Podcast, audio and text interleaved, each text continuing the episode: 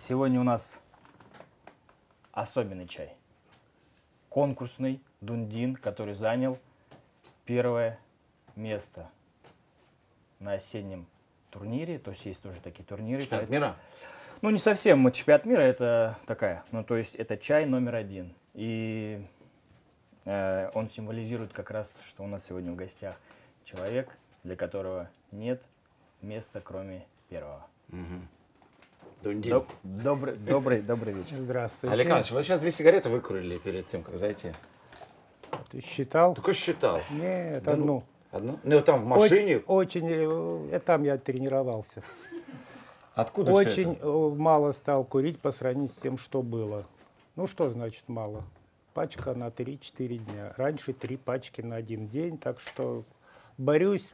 Пока пользу сигарет борьба проходит, но, к сожалению, не могу полностью бросить, не знаю почему. А когда вы начали курить? Слабохарактерный.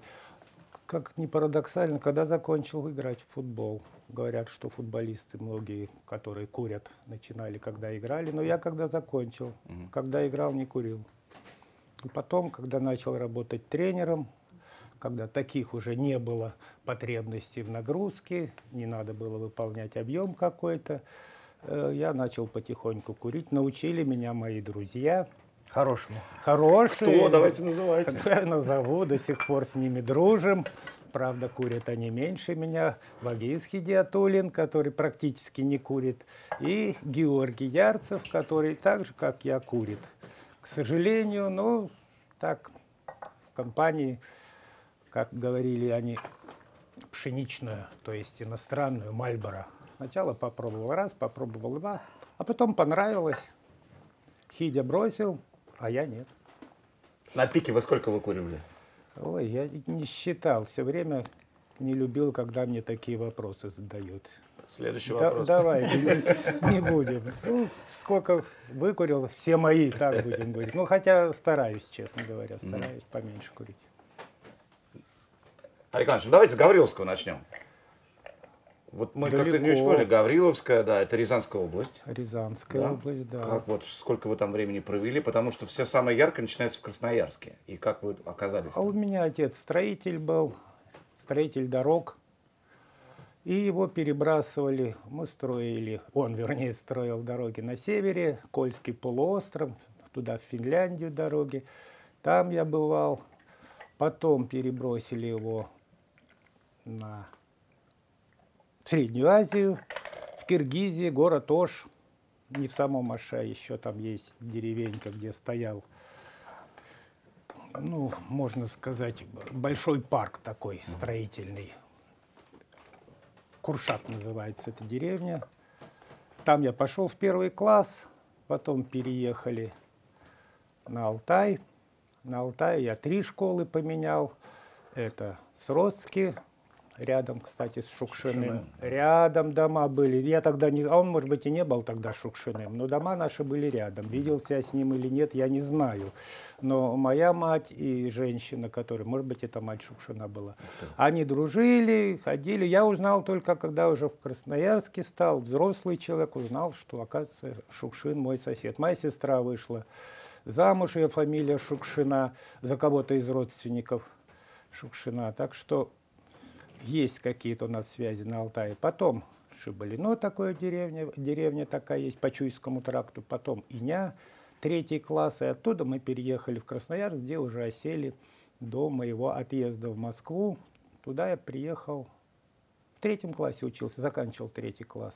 Так что Ну так побросало прям по, по, по строению. а Я уже привык к перемене школ, так что когда документы надо было отдавать, родители не ходили в новую школу. Я ходил сам, потому что стеснялся, мама пойдет или папа сам приходил. Вот мы приехали, возьмите документы, буду у вас учиться. Устраивался в школу сам. Получается без детства практически. Без друзей. А впечатлений нет. Друзей как-то я быстро заводил. У меня практически везде были друзья. На второй, третий день либо сосед, либо сосед по партии, либо просто на улицу выходил. И друзья почти везде у меня были. Так что у меня очень хорошее детство было. Я даже благодарен отцу, что так вот помотало нас. Ну, по стране. Сибирь- сибирское детство, оно уж совсем другое. Ну, можно сказать, что другое. Знаете, почему-то 43 градуса, Дим, вот когда было на улице, значит, не учимся в школе. На моей памяти раза 3-4, может быть, такое было с 3 по 10 за 7 лет учебы. Раза 3-4 было. Ну что, 43 градуса, школы, значит, не идти, то, по-моему, начальный класс. Короче, выходишь сразу же на улицу, естественно, раз не в школу. Все, начиная от трехлетних сопляков, извините, все, все на улице бегают, катаются на лыжах, на санках, просто в догонялки играют. Короче, вот такой, так 43 градуса воспринимается в Ну, Красноярске. это же шикарно. Но я застал это тоже, то же самое. У нас одинаковая такая же история была. В школу не идем, это самый главный праздник. Но зато все на улице. Все на улице. Одел шарфик повыше, спокойненько валеночки натянул и идешь играть, все. В голове не укладывается. Андрей Николаевич, наш товарищ, тоже рассказывает, минус 50, он из, Ур- из Воркуты. То же самое, там, э, как это называется, забыл, как это называется. Минус 50, все, в школу не ходим, значит, идем в хоккей играть на улице. Но там воспринимается совсем по-другому. Даже сейчас, вот в Москве 12-15 градусов, так зябко, а там 40, ну, 50 в Красноярске я не помню, вот 43 было, пара 45 было. И вообще не воспринимается. Другое дело, что дышать надо через шарфик или через варежку.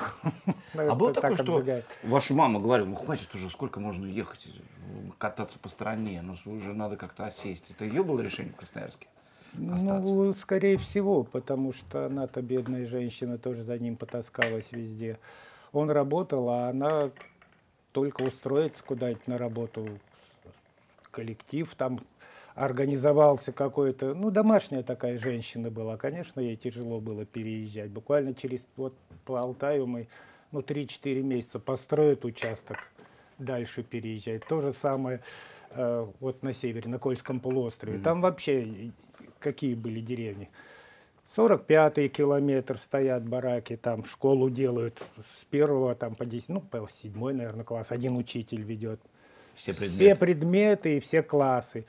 Построили участок. 115 километр переехали все эти бараки. Все это я помню. Все, ну, интересные места, конечно, в России, сумасшедшие. А вы сейчас еще путешествуете, вот смотрите -то, то на вот этот период своего детства, как-то иначе, взрослки те же? Нет, Алтай. давно на Алтае. А, Кстати, мечта на Горный Алтай съездить. Мечта моя. Осуществ- Осуществится она или нет, трудно сказать, но очень хочу. Наверное, вот в России два места, которые никогда не надоедят. Это Горный Алтай и Байкал. Можно ездить, смотреть и не налюбуешься. В вашей жизни раньше появился футбол или баскетбол? Нет, футбол, конечно. Футбол дворовая игра, баскетбол все-таки нужны щит, кольцо и мяч особенно. А футбол можно чем угодно играть. Отец играл немножко в футбол. После рабочего дня довольно часто они своей, своим предприятием, много было ребят, начинали играть. Ну, меня не пускали, естественно, я смотрел. Потом чуть-чуть подрос, где-то лет 7-8 было. Уже начал. Если кого-то нет, меня защиту ставили. Защита сразу, да? Ну, куда не в нападение же. Просто все же играют на Конечно, нападении. да. Чтобы, не- ну, конечно, эти крики были, когда первый раз я за автомобилист, ой, за автомобиль, металлург красноярский был, это первенство края, первенство города играла наша заводская команда. Когда первый раз я вышел, а уже такой окрепший, ну, играл уже нормально. Соперники кричали, уберите ребенка с поля, это я помню. Ну, по- после того, как пару раз я там прошел где-то, бежал я очень прилично, разговоры эти заканчивались. Но у меня такой был период, когда за одно лето я чуть ли не на 11 сантиметров вырос. Очень сильно вырос, точно не помню, потому что стоял я третий в классе по росту, ой, третий с конца. У нас человек 20 пацанов было. А когда пришел 1 сентября, я уже третий спереди. Два здоровых пацана, метр девяносто у нас было. И я третий. Перерост человек 15, наверное, за одно лето. Почему, не знаю. Больше я так не Хорошее рос. питание. Да. Может быть. Может быть. А баскетбол-то откуда взялся? Это же не просто... Профилирующий предмет в школе был, тренер, э, учитель физкультуры был. Ну, баскетболист он или нет, я не знаю, но этим делом увлечен. У нас угу. все без исключения. Кстати, в Красноярске очень серьезно баскетболом занимались. Первенство города было по баскетболу, во всех школах были команды и пацанов, и девчонок. С разъездами ездили по школам и играли друг с другом. Но это интересно, тоже много дал. И координация, и физика какая-то, все это. А футбол зимой у нас не, не играли, к сожалению. Потом построили спортзал, и сейчас он еще жив. Вот я на открытии манежа был в Красноярске. Когда... Манеж шикарный просто. Это тоже был, да? Да. Да, а вот рядом ты не видел такой небольшой спортзальчик? Он стоит. Не угу. показывали тебе? Вот в, нем, не вот в нем я начинал. А тогда оказалось, елки-палки, сказка просто. Там можно было и 5 на 5 играть, и 6 на 6. Вот после этого я футболом увлекся сильнее. Ну, согласитесь, 40 градусов еще можно в футбол поиграть. Но когда снег по пояс и расчищать... Ну а мы, мы вот когда снег по пояс был, нас выгоняли, мы укатывали. И, ну, Чем вы укатывали? Ножками, ножками. Ну это и сколько же можно укатать полуметровый снег? Ну вот такой. Ну несколько дней мы, то есть сначала одна команда, то есть один год поиграл, второй год, и ты за день, получается, укатываешь поляну, все сам. И все, и уже ну, Хочешь, да, укаталась, ну а снежок Такое же бывает. Да. И, как правило, закон подлости только сделал, вроде сейчас побегаем. Утром встал, а снег снова идет. А никто не спрашивал даже. Ну, да.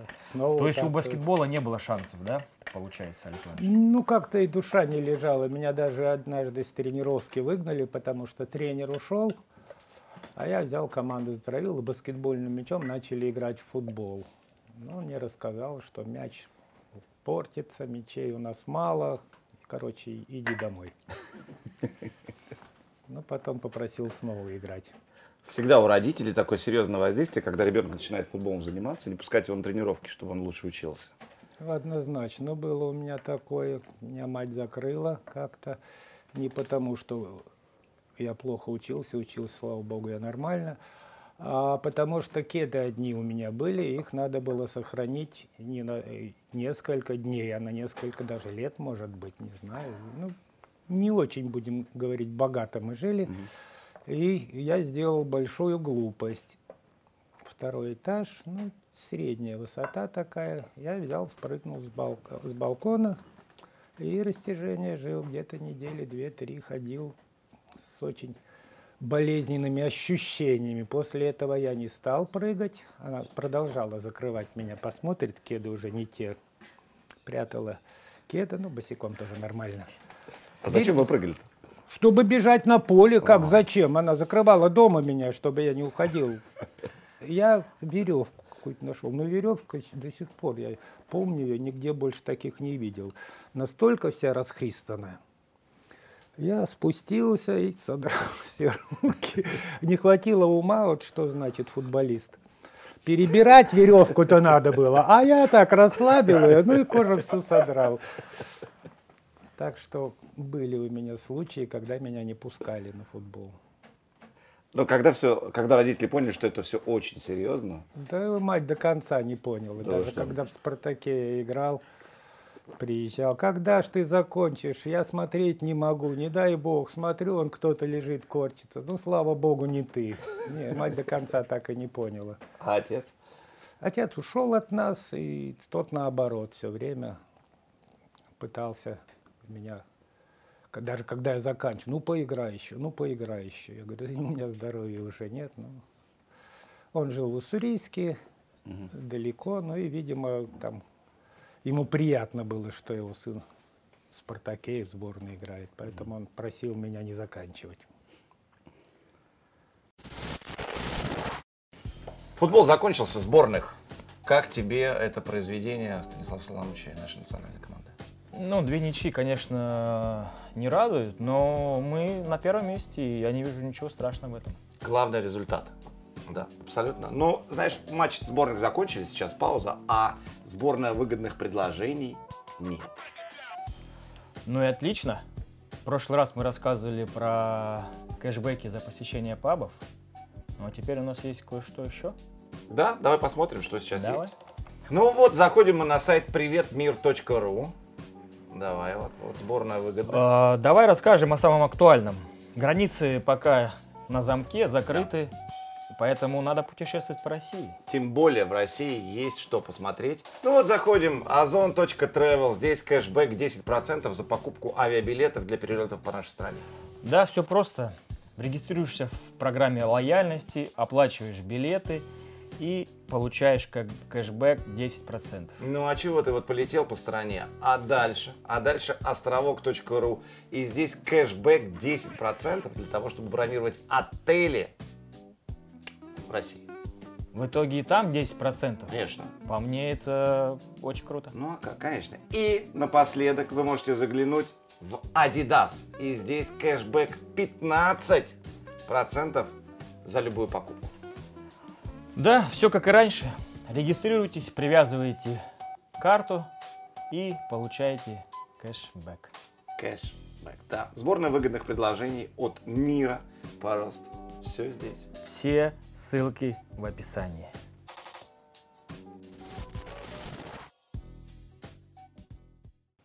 Ну а вот 17 лет, профессиональная команда. Как тяжело дался переход к мужикам? Ну, 17 лет совсем рано. Ну, довольно легко, потому что у нас очень хорошая была юношеская команда. Откровенно говоря, когда мы играли товарищеские игры, так там Красноярск не афишировали, мы основной состав обыгрывали. Ну, не часто, ну, две-три игры сыграем, одну там и минимум выиграем. Ну, у нас состав, с того состава человек пять высшей лиги играло. Такие, э, может быть, не очень знакомые, но я думаю, Андрей Редкоус вы знаете. Нет, не слышали. В Ленинграде, в «Зените» играл довольно прилично. Володя Куфлевский, сейчас в Карпатах, по-моему, работает.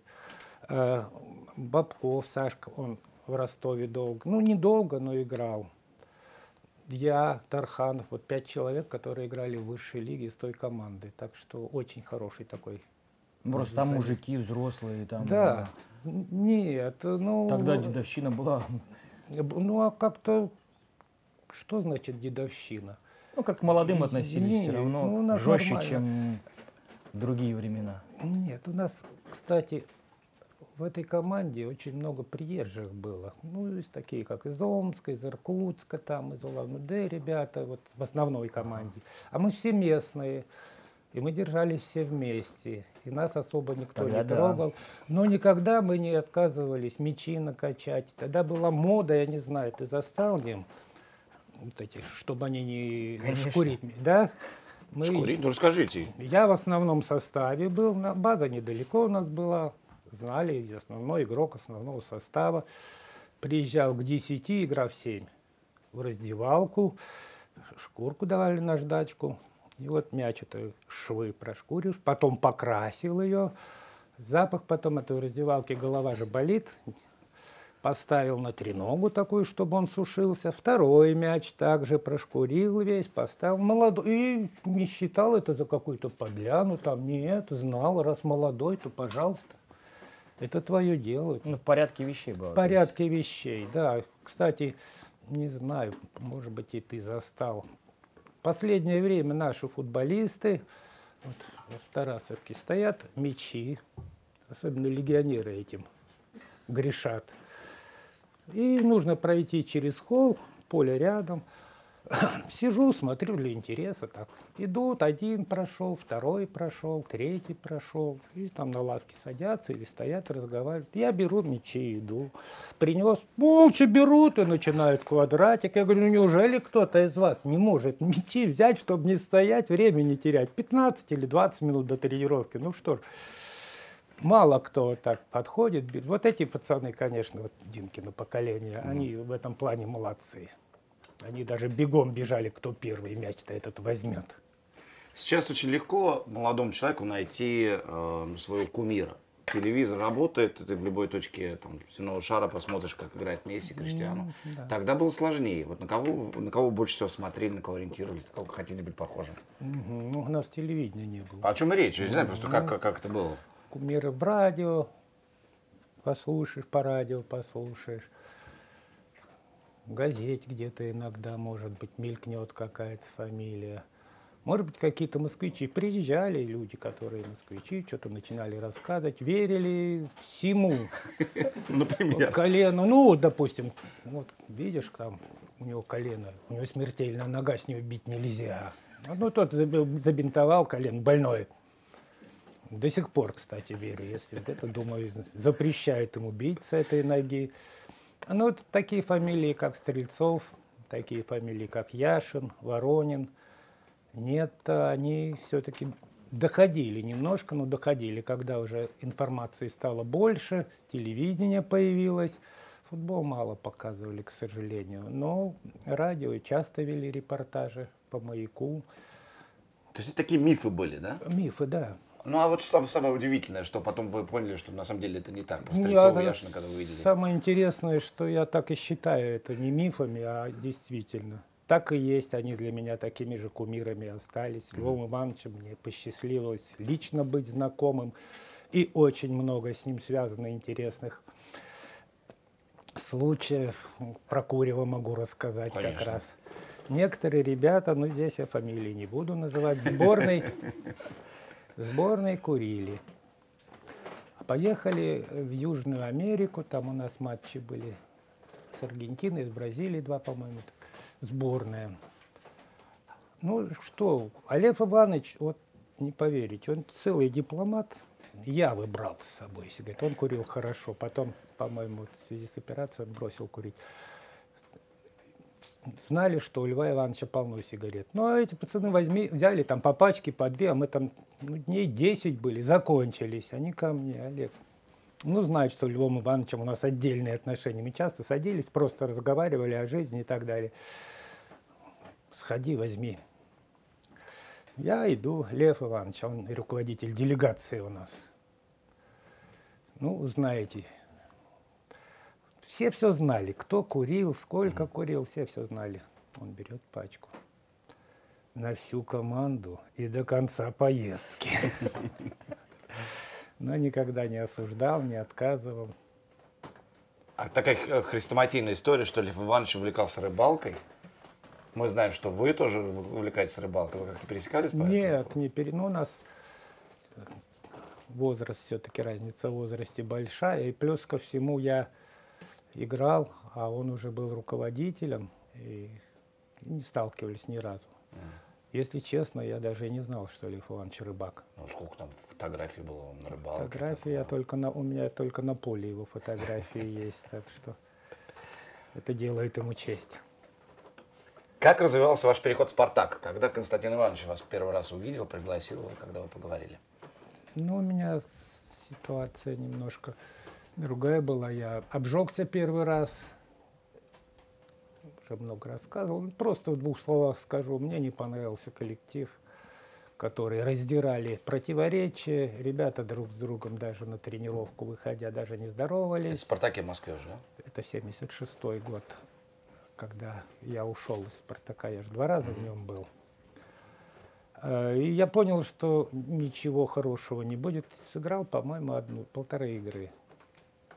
Полторы игры сыграл, собрался и поехал на поезде, чтобы меня не перехватили. Думаю, в аэропорту меня будут искать. А я сел на поезд, никому ничего не позвонил, не, не сказал. Трое суток с половиной я ехал на поезде, приехал, и там уже позвонили, сказали, что я не поеду в «Спартак» больше. И забыл про это дело, как кошмарный сон. А здесь Иван Алексеевич звонил уже на следующий, когда команда в первой лиге была. Пришло письмо там, говорит, вам в Федерацию футбола. Меня вызывают в Сочи на сборы сборной России ну, ехать надо, потому что там дисквалификация, три или пять игр, что если не, не явишься. Хоть больной, хромой, но явиться надо. Я приехал, через Москву я приехал в Москву, Варламов меня встречает, привозит к себе домой. Говорит, там через неделю будет в Сочи, дурит э, мне голову. Ну, ну, тренироваться-то надо, сейчас Спартак. А Спартак в поездке был в Испании. Поехали в Тарасовку, будем тобой работать. Я с удовольствием. Вот я неделю тренировался. Один с Варламовым, потом приехал. Приехала команда, Бесков со мной поговорил, но он ничего не говорил там, он и не видел меня ни разу. узнал, как дела. Там, Он умел разговаривать, такой душевный мужик. Про жизнь мою и про мать спросил, и про отца, про всех так поговорили. Ну, пойдешь тренироваться? Ну, как я в чужой команде? Я говорю, нет. Ну и хорошо, вот за воротами, говорит, играют запасные, и не запасные, а те, кто после травмы там и что-то. И Гладилина туда поставил, Глаш, э, Гладилин мой друг, в общем-то, по Красноярску еще. Это его рекомендация, в частности, была, чтобы меня вернули в «Спартак». И Гладилин, хотя и здоров был, поиграли так, дыр-дырчик, а тот, оказывается, смотрел на меня. Ну, после тренировки вызывает, давай-ка переезжай к нам. Я говорю, да я пока еще, ну что, ты не видел, что ты такой же, а даже лучше многих. И вот этой фразой, что ты, ну, он сказал, лучше всех играл. Поэтому вот этой фразой, наверное, он меня и добил. Я говорю, Константин Иванович, я сколько нужно. А уже видел, команда другая. Ребята улыбаются, ребята подкалывают друг друга, ребята как-то после каких-то стыков помогают. Ну, совсем другая Здоровая обстановка. атмосфера. Да, и она сразу чувствуется, эта аура. Вот как ту команду я приходил, вот такое торжение от, ото всех идет. И как в эту команду, тут, наоборот, аура такая добрая. И я говорю, Константин Иванович, буду играть столько, сколько вам понадоблюсь, но переезжать в Москву не буду. Хорошо. Где-то через... Когда мы вышли в лигу, ребята приезжие, там Сережа Шавло, Жора Ярц, Вагис Хидиатулин, кто у нас еще? Ну, они не москвичи, которые, им квартиры давали. Ну и мне, я говорю, мы как договорились, Константин Иванович, так что мне не надо. Вызывает Николай Петрович, ты знаешь что, живи в своем Красноярске, но квартиру возьми, пусть будет. Я подумала, почему действительно? Я говорю, ну мне с женой посоветоваться. Звоню жене, она говорит, хочу в Москву. Даже не задумываясь, может быть, кто-то уже ее подговорил, что, ну, не знаю, во всяком случае, она сразу без раздумий, хочу в Москву. Ну, вот так и переехали в Москву, и слава богу, спасибо Николаю Петровичу, который уговорил, и Константину Ивановичу, который дал. Ну, это такой хитрый ход был, да, со стороны Константина Ивановича. Так вроде все выглядело как будто просто сборы, и тут раз тонкий заход, и Однозначно, потому что если бы мне сказали, что тебя приглашают в «Спартак», я бы категорически есть даже не отказался. поехали Ни бы, да? за что. Ну, у меня осталась вот эта ассоциация. Нет, играть, ты сам знаешь, в команде, в которой чувствуешь дискомфорт, который каждая тренировка это напряг, на обед идешь напряг, а там вот приходишь на тренировку праздник, идешь в столовую, летишь, не потому что голодный, а потому что общение, потому что компания, потому что ребята свои. Ну, вот ждешь тренировки, знаешь, что она сложная будет, тяжело физически будет, но ее ждешь. И идешь как на праздник. А Вот как это... формально выглядело, что вы жили в Красноярске? То есть вы на базе жили, потом на выходные уезжали Да, домой? Константин Иванович Сейников. Ну, здесь я почти после каждой игры, ча- и чаще после двух. Они меня отпускали. То есть Я- это часов 4-5 туда лететь, и вы спокойно... Да, и Константин Иванович на это пошел, что для него не свойственно. Мгм. Две-три игры сыграл, я полечу, все, давай. Ну, это говорит о его человечности. Он понимает, что там у меня ребенок родился, жена, что я скучаю, я еще полностью не оброс здесь какими-то связями. Ну, на базе жить ребята разъезжаются основные, а мы на базе вот это тройка, четверка, о которых я сказал. Потом они квартиры получили. Ну и когда я получил квартиру. Кстати, в одном районе получили. Мы как дружили, так и продолжаем дружить. Вот дружба-то насколько крепкая, спартаковская. Мы с этими же ребятами до сих пор друзья. Есть такая легенда, что когда Константин Иванович приходил на тренировку в кожаном пиджаке и галстуке, ну все, надо было стреляться. А если он приходил в красном тренировочном, значит хорошее настроение, и с ним можно поговорить, пошутить. Такое было? Ну, не знаю, кто рассказал, ты рассказал? Нет, такого я не помню. Ну. Такой легенды не помню. Что касается костюма красного тренировочного. После сезона поехали, нас прибировали поездкой в Марокко. В Касабланке остановились, значит. Ну, дачного сезона же нет, зимой народу мало, где-то за городом, за Касабланкой, домики такие, но ресторан открыли марокканцы специально для нас, все солидно, официанты, повара, но больше никого, кроме нас, нет. Мы в тренировочный ресторан тогда нельзя было ходить, это неуважение к людям. Мы переодевались, шли в ресторан. Потом я подхожу, Константин Иванович, ну мы же одни, чего переодеваться? Можно я так? И в красном костюме стою. Можно я так? Ну, не, не, ясно, что это переоделся. Он так, как ты, а стоит э, пиджаке застегнутый, о, в куртке застегнутый. Так, как ты нельзя, так, как я можно. Я говорю, так можешь одинаковый костюм. Он расстегивает, там белая рубашка и галстук. Ну, все понятно. Все серьезно. Все серьезно, да. Вы помните тот день, когда стали капитаном Спартака? Это какой-то особенный был день или подошли и сказали вам? Ну, это вынужденная сначала мера. Ну, как, скорее всего, я не против был этого, потому что это логично было. Там ситуация была тоже одно время сложная. Буквально на две команды вдруг разделилась снова наша команда перед выборами капитана. Угу. То есть это голосование было? Как внутри, политика? Да? Голосование. У Константина Ивановича всегда были голосования. Я тоже проводил обычно голосование. Формально, ведь как по положению? По положению либо голосование, либо главный тренер имеет право назначать капитана. И к этому никто не придерется, это по положению так. У нас половина за одного человека, половина за другого. Но некоторым футболистам надоел такой антагонизм, что команда не одно целое, а вот две почти равных половинки. Там 11 и там 11, 22 человека. Когда я пришел, меня то туда, то туда пытались. Я говорю, не, я нейтральный, тем более я из Красноярска, я сибиряк, говорю, я поиграю да уеду, не буду, не ночу половину становиться. Ну и некоторым ребятам надоело это, и они написали меня.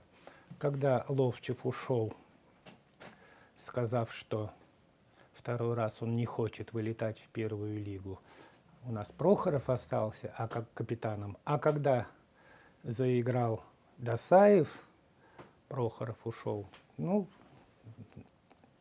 меня выбрали, потому что следующий я был. Это логично. Не выбрали даже, а уже назначили. Константин Иванович ну вот Олег следующий, пожалуйста, дайте ему повязку. И после этого я стал капитаном. И сразу чемпионство? Нет, это я еще в 78 году стал. В 78-м, середине, по-моему, второго круга. Первый матч с капитанской повязкой я вышел против Луганской «Зари» на выезде. Да, мы сыграли 0-0 там. Это еще 78 год, мы пятое место заняли. На следующий год уже.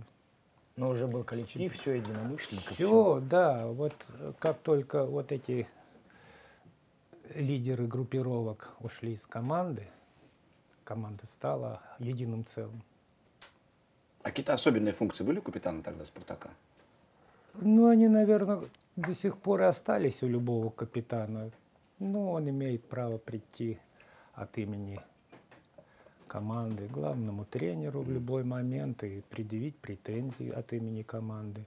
Он имеет право на, нет, перестанов, переставлять, там ты вот будешь играть здесь, ты будешь играть там. Без тренера, на мой взгляд, капитан не имеет права. Хотя есть капитаны очень авторитетные, которые ну и до игры знают, тренер ему говорит, если чего, ты вот этого выдвинь вперед, ты вот этого опусти назад. Ну а по идее капитан это как опять же Константин Иванович говорил мне, это связующее звено между тренерами, между руководством и игроками. Ну так и есть. А как вообще было устроено тогда? Вот Николай Петрович, Андрей Петрович, Константин Иванович, капитан команды. Какие вот тут отношения? Ну, и, кстати, а почему Чапай Николай Петрович? Ну, Не потому помните? что он все время шашкой на голову. Он очень прямой, искренний человек. И все время вот, Николай Петрович. Кто-то сказал из руководителя, Николай Петрович, как всегда, правду матку с шашкой на голове вперед. Ничего не боялся. Угу. Ну вот после этого кто-то его назвал как Чапай. Кто-то из руководства, по-моему, московского. Угу. Ну, очень всем понравилось, и он не против был. Так что Андрей Петрович не часто появлялся в команде. На играх на всех был, а вот чтобы на тренировках, на установках он практически не бывал. Ну, вы могли пойти к Николаю Петровичу, что-то не устраивало там в тренировочном процессе, сказать, что Нет, в трениров... это я даже мысли такой не было. Николай Петрович в тренировочный процесс никогда не влазил. У них четкое разделение было. Спортивная часть на Бескове, организационная, финансовая, все на Старостине. И до поры до времени они это соблюдали. Вот как только начались шероховатости, тогда они разошлись. Идеальный алгоритм управления. Ну, скорее всего, да. А, много очень легенд про то, как вы покинули «Спартак» и, собственно, на, на, на чем все закончилось в игровом смысле. Вы ехали в поезде, услышали, что Константин Иванович о вас говорит в соседнем купе. Он вас обвинял в какой-то игре против Минска, не самой чистой. И Нет. вы как-то там, ну что, что такое было? Потому что много-много разговоров об этом. Неправда. Он не в чистой. Такого даже мысли никогда ни у кого не было. Не в чистой игре. Это я после травмы действительно сыграл, ну, довольно, ну, довольно слабо. Мы три мяча пропустили. Mm-hmm. Ну и он, Николай Петрович, говорит, что за капитан, который не может команду собрать, что это такое? А я как раз рядом проходил, вот бывает же такое. Я говорю, ну, нет, а я как раз искал, Константин Иванович, вы совершенно правы. Скорее всего, я, вернее, я закончил. Он ничего не сказал, не против. Я на следующий день к Николаю Петровичу пошел, написал заявление, он не спеши, не, не торопись, еще подумай. Знаете, есть такое чувство, что команде уже не поможешь. Она без тебя может даже лучше играть. Вот после этой серьезной травмы я не восстановился сильно. И уже играл ну, не так, как хотелось бы. Я не жалею о том, что ушел. Это же тяжело думать, э, ну, ты же думаешь о себе. Прежде всего, ты же хочешь еще играть, а, то есть вы думали о команде. Ну, наверное, все-таки вот то, что я столько лет был именно капитаном, и все время приходилось думать больше все-таки о команде. Наверное, это у меня осталось, и когда тренером стал работать, воспитал в себе вот это качество сначала людям, а потом себе. Но это нормально, по-моему, для любого человека. Мы с Константином Ивановичем остались в хороших отношениях, какие-никакие все-таки проводы сделали, меня с поля вынесли, капитанскую повязку я Досаеву передал, сказал спасибо всем, так что он приходил на, ну, Красную Пресню меня тоже Николай Петрович устроил, я учился в Малаховке, и готовил диссертацию. Уже она почти готова была меня, Николай Петрович. Защищать надо было диссертацию кандидатскую. Николай Петрович меня пригласил, говорит, вот есть такая команда «Красная Пресня». Знаю, конечно. Сейчас нет тренера. Давай, попробуй. Он не предложил там, а, не попробуй, иди работай. Я говорю, у меня я никогда не работал. И, честно говоря, не думал об этом. Вот мыслей не было. А какие были мысли? Вот вы закончили, что ну, дальше? я же говорю, я диссертацию защищал, а. этого мало. То есть тут была Кандидатская наука, наука да. Кстати, там тоже интересно много случаев. Но неважно, Николай Петрович говорит, ты был капитаном, значит, умеешь общаться с ребятами, значит, у тебя получится. Ну, я пошел работать в Красную Пресню. Команда была где-то пятая-шестая. Во второй лиге? Второй лиге, да. И наработал я, что мы заняли 13 место, руководитель команды. Ну, я, в принципе, к игрокам подходил, а моя ошибка очень была большая, по своим меркам. То есть они должны играть как я, как те игроки, которые, э, с которыми я играл. Я с такой требовательностью, такие же нагрузки давал, такие же, ну, типа такого упражнения, учил тактики, которые я считал правильно. Но игроки были класса второй лиги, и, конечно, с ними этого не надо было делать. надо было перестраиваться. После сезона Федерация футбола Москвы обсуждает выступление московских клубов, заслушивали это. Сейчас, может быть, тоже есть. Тренера каждого московского клуба Федерация футбола Москвы заслушивала, чем помочь, почему там получилось или не получилось. И наша очередь. Пришел я на эту федерацию. Почему Николай Петрович пришел, я не знаю. Был такой замначальника Мосавтоэлектранса, господин Коловников, он курировал Красную Пресню. Это же таксомоторного парка была команда, да? Да, ну седьмой, она, к седь... Мосавтоэлектранс это общее, а угу. прикреплена к седьмому таксомоторному парку э, непосредственно господин Любинин директор был. Короче, он такой мужик шебутной, ему все время максималист. Ну, почему так плохо сыграли, он но молодой тренер ничего еще не умеет. Гнать его надо в три шеи, не подпускать к команде. Ну, все слушают вот такие про меня вещи. Ну, совершенно справедливые, кстати, может быть. Ну, высказал он все, Николай Петрович встает так, очечки протирает. Вы все правильно говорите. А вы что сделали? Молодой тренер, вы пришли на тренировку вы что-то подсказали, вы где-то помогли ему. Кто так рот открыт? Парень только начинает, первый шаг сделал. Так дайте ему второй-то делать. И начали голосовать, человек 10 сидят, оставить меня единогласно, даже Коловников проголосовал, чтобы меня оставили. Два слова Николая Петровича. И оттуда как раз э, Саша Мостовой и Вася Кульков, да, вы? Да, Дима Градиленко еще у нас тоже собрался. А, кстати, мало кто знает, так, первый кубок России для Москвы выиграла Красная Пресня.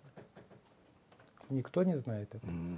А посмотрите, потому что тогда Кубок России разыгрывался среди коллективов первой и второй лиги, высшей лиги не было. Но назывался Кубок России. И для Москвы впервые выигрывали Тюмень, там, Омск, Хабаровск, вот эти команды Кубок России первой лиги.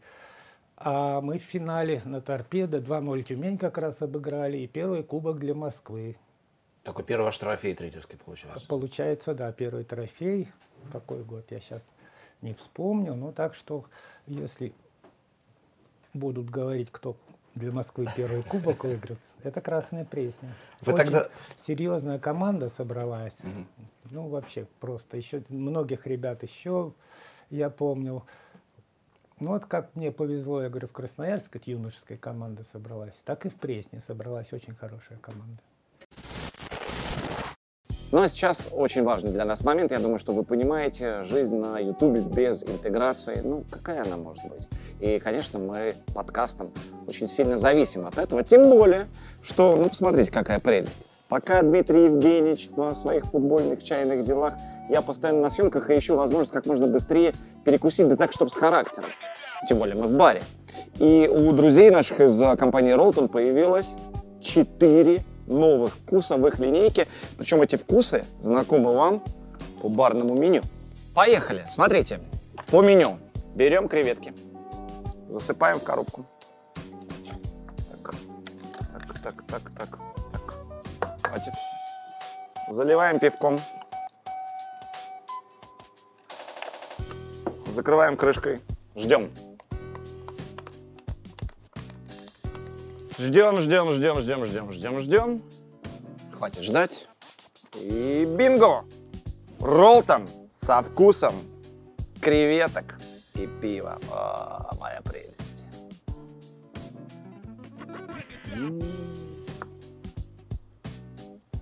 Кайф особенный.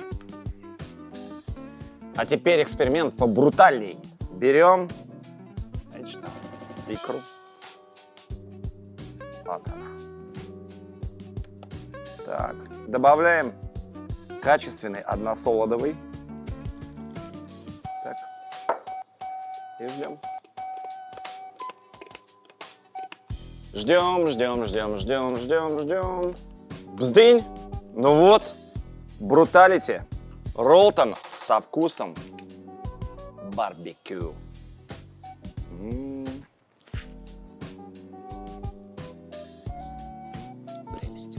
И так будет всегда четыре популярных вкуса. Ролтон со вкусом хрена, заливной с говядиной. Пожалуйста. Разумеется, со вкусом куриные крылышки баффало. Это два. Ну и, конечно, со вкусом ребрышки барбекю. И самый хит со вкусом вареной креветки к пиву.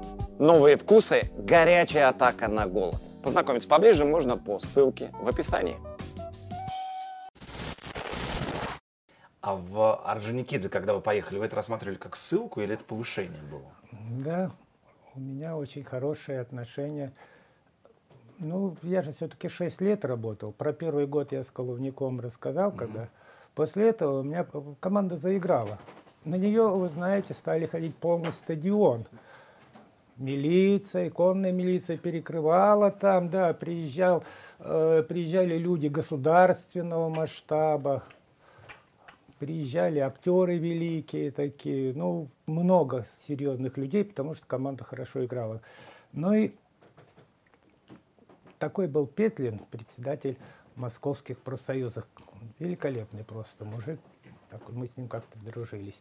И когда приехали приглашать меня, они пришли к Николаю Петровичу, ребята из Орджоникидзе, руководство. Николай Петрович вызвал, говорит, Олег, надо ехать, это первая лига. Уже шесть лет во второй лиге первая лига. Это уже шаг вперед. Петлин узнал, говорит, если ты уедешь, ну не через меня передал, тебя из Москвы выпишем и больше никогда не пропишем. Ну, Николай Петрович позвонил, Александр Иванович Петлин. Тот смягчился, естественно. Так что это не ссылка, это повышение, очень угу. большое повышение. Ну а сами вы как рассматривали это? Зачем мне из Москвы ехать, чтобы возвращаться? Нет, Или так, я поехал так? с удовольствием. Угу. Все-таки действительно первая лига и не прогадал. Очень хороший, очень важный, очень мне интересный год работы с ребятами. До сих пор мы дружим с ними и созваниваемся, приглашают они в гости в Москву, приезжают, заезжают ко мне. Короче, для меня Орджоникидзе не чужой город, Владикавказ. Угу. Тогда Орджоникидзе. Очень правильно, что я поехал. Может быть, и не было ничего дальше, если бы у меня не был год в Орджоникидзе. Удивительно. Я знаю, трудно там, очень трудно работать, но...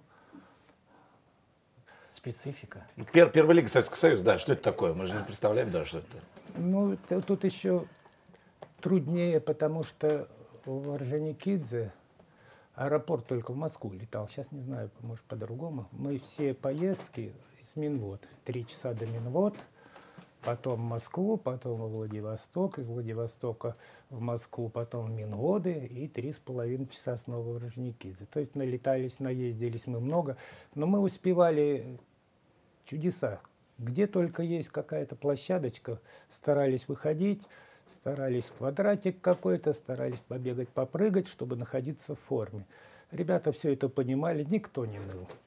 Никто не ныл, все все понимали. А чтобы хорошо и правильно тебя комфортно было на Кавказе, нужно просто проявлять уважение к старикам. Это очень здорово. Я могу рассказать такой случай, который ну, трудно поверить. Вот сидят в холле футболисты, а я уже с женой туда, с детишками переехал на базе.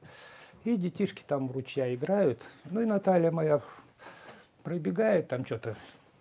Они зашнуруются, раз встают. Она здесь назад, они встают. Вот она раз 10, не меньше, туда-сюда. И ни разу не было, чтобы кто-то не встал. Но это только достойно уважения. Женщина заходит, у них положено. Так что, повторяю, я много там чему научился, и мне это по жизни пригодилось. Ну и дальше опять Николай Петрович, как мы понимаем. Да, здесь совсем неожиданно. Когда пошла вот эта разборка, можно так сказать, ну, я, в общем-то, здесь на стороне Николая Петровича в чем?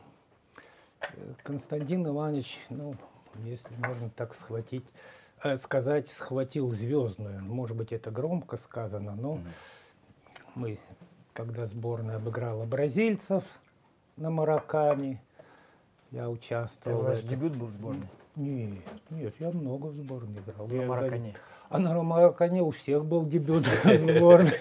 Так что на Маракане у всех был дебют в сборной.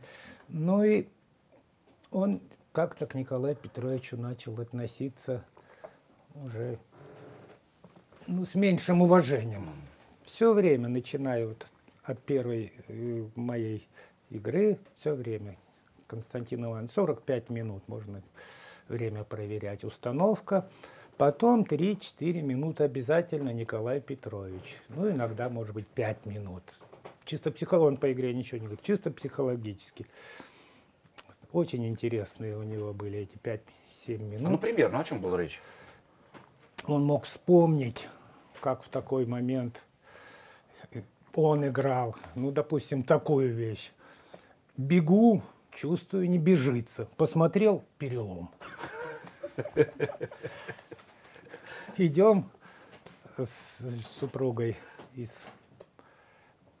кинотеатра. Народу много. А я помню, что я 10 рывков не доделал. Я как рвану до столба. Все на меня смотрят, догоняют, а я снова как рвану до столба. Но я рассказал такие, ну, него очень хорошие не только примеры. Он мог привести пример, как там тот-то готовился. У него любимый вратарь был, вы не поверите даже, он вообще немножко играл. Я их только по где-то по разговорам слышал, как он готовился, как он готовился, когда нельзя было воды много пить, ты чай вот перебарчиваешь. Но это глупость такая была. Ну, сказали, что сейчас говорят, что нормально можно пить, водный баланс восстанавливать. А тогда вроде жидкость мешает бегать, будешь ты. Ну и чтобы ему не хотел, он перед игрой, когда на улице жара, сидел в подвале, покупал себе килограмм, а, покупал, кил, это после игры виноград, и мензурка измерял. Если вот борщ, допустим, суп поел, это все входит в количество, чтобы не больше чуть ли не 200 граммов в день игры. После игры, чтобы опять жажда его не мучила, килограмм винограда и в подвал снова, чтобы там прохладно, вот в чем дело. Андрей Петрович ресторан, цыгане, на 12 яиц яичницу. Как он бегает!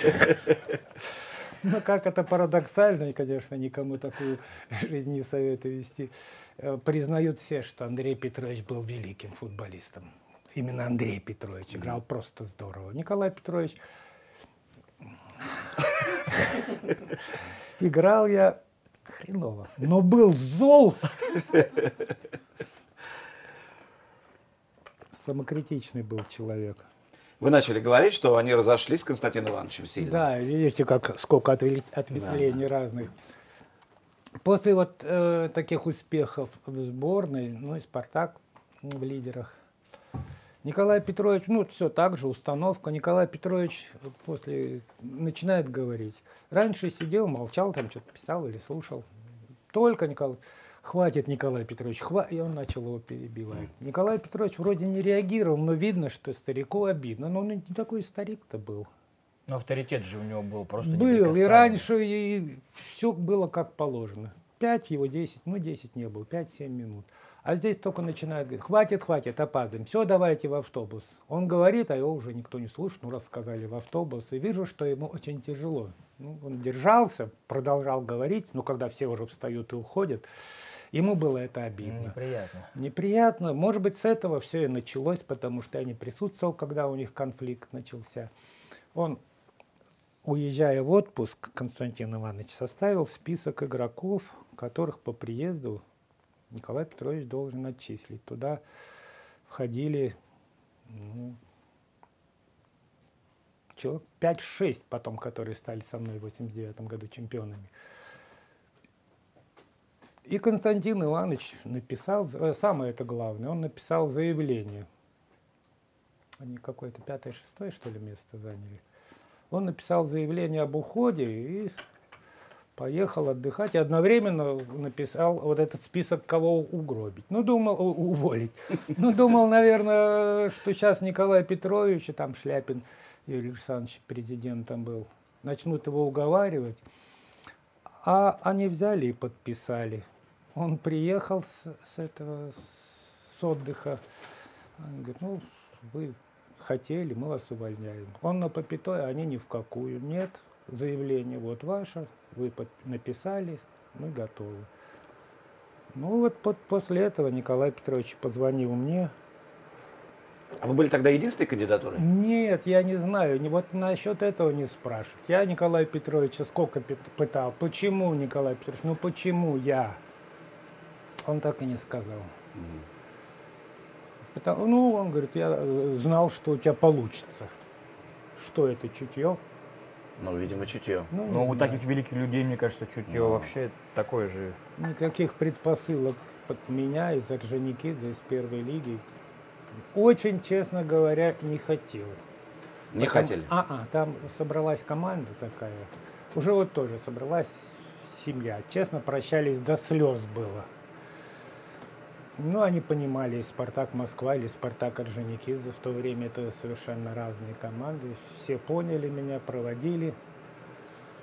Ну и здесь началась работа 24 часа в сутки. Васю с собой Кулькова взял, он везде со мной был, царствие ему небесное. В Пресне, в Орджоникидзе, в Спартаке, в сборной. Во всех командах он со мной был. Как вот это описать словами э, изменение отношения к вам? Вот то вы работали в Орджоникидзе, ну какое-то явно давление было, но не сравнить с тем, что было в Москве. Как это передать, как надо понять это? Не понял очень вопроса, потому что Ну, смотрите, вы работаете в Орджоникидзе, никакого давления вообще? не было. Я настолько раскрепощенный в этом плане, не получится. Извините, и вот Женикидзе поехал, там всегда ждут. Тем более мне приятно было там работать. Я не, не приехал так, либо пан, либо пропал. Мгм. Если что-то не, пом- не получится, у меня есть команда моя. запасной аэродром у вас. да. В принципе, да. Где-то я так, когда сюда приехал, думаю, 50-50. Я расслабленно работал. Мгм. То есть, нет, не то, что, а психологически. Никакого давления. Знал, что на меня там ваш брат журналист накинется, откуда взялся, чего ему А надо. накинулся? Э, Нет. Вот здесь тоже должен сказать. Ну тогда журналисты были. Во-первых, их мало, во-вторых, они суперпрофессиональные были. Не все, конечно. По объявлению никого не набирали. Да, нет, со многими потом я заружился. Нет, меня многие поддержали. Ну, чисто заказные там из гудка, допустим. Ну, как заказные? Ну, они болельщики локомотива, Что допустим. это заказные статьи в гудке? Сейчас просто это как-то вообще не, не- Э, не- сложно ну, представить. как, был журналист, тоже интересный случай, про него расскажу. Именно из гудка. Ну, это рупор локомотива, ничего не сделаешь. И кто осудит, что он за локомотив болеет? Ну, правильно. Уже работает. Это, ну, это нормально, почему нет? Тем более работает. Как-то приезжает Николай Петрович, а мы идем нормально, как на первом месте, никаких вопросов нет, игра такая обычная, спасибо. Вдруг тревоженный в комнату заходит, Олег, что случилось? Я говорю, Николай Петрович, что-то у нас произошло. Я говорю, да нет, все готовятся, все здоровы, сегодня порвем козлов. Кстати, потом э, расскажу, откуда эта фраза появилась, на которую некоторые обижаются, но это именно нарицательная. А что такое? Читай. И этот журналист гудок мне дает. Лучшее, что он до этого писал, что Спартак позор нашего футбола. Это лучшее. И вдруг это команда европейского уровня. Это команда гордость нашего футбола. От этого человека статья. Если враг тебя хвалит, значит дела плохие. Вот эту фразу я запомнил. Еще тоже употребляя довольно часто, ну, некоторые могут обидеться, фразу Николая Петровича. Играем в Кёльне. А Кёльн, вы знаете, наверное, помните, у них козел, Да. да- даже живой бегает по Ну, до сих полю. пор на эмблеме. Да, на, он по полю живой у них, а не по полю, а привязан козел у матчем них. там. перед- да, и во время матча он на, на секторе привязанный козел у них есть. Хорошая традиция, довольно интересная, по- очень популярная. На автобусе огромный козел нарисован. И после тренировки Константин Иванович стоит и Николай Петрович. Рядом автобус Кёльна. И Константинович, как ты думаешь, Николай Петрович, сыграем? Тот посмотрел, порвем козлов. Вот это я услышал, мне настолько это понравилось, что я часто его употребляю. Правда, некоторые обижаются. Ну, не знаю, откуда это пошло. Я не вижу ничего обидного.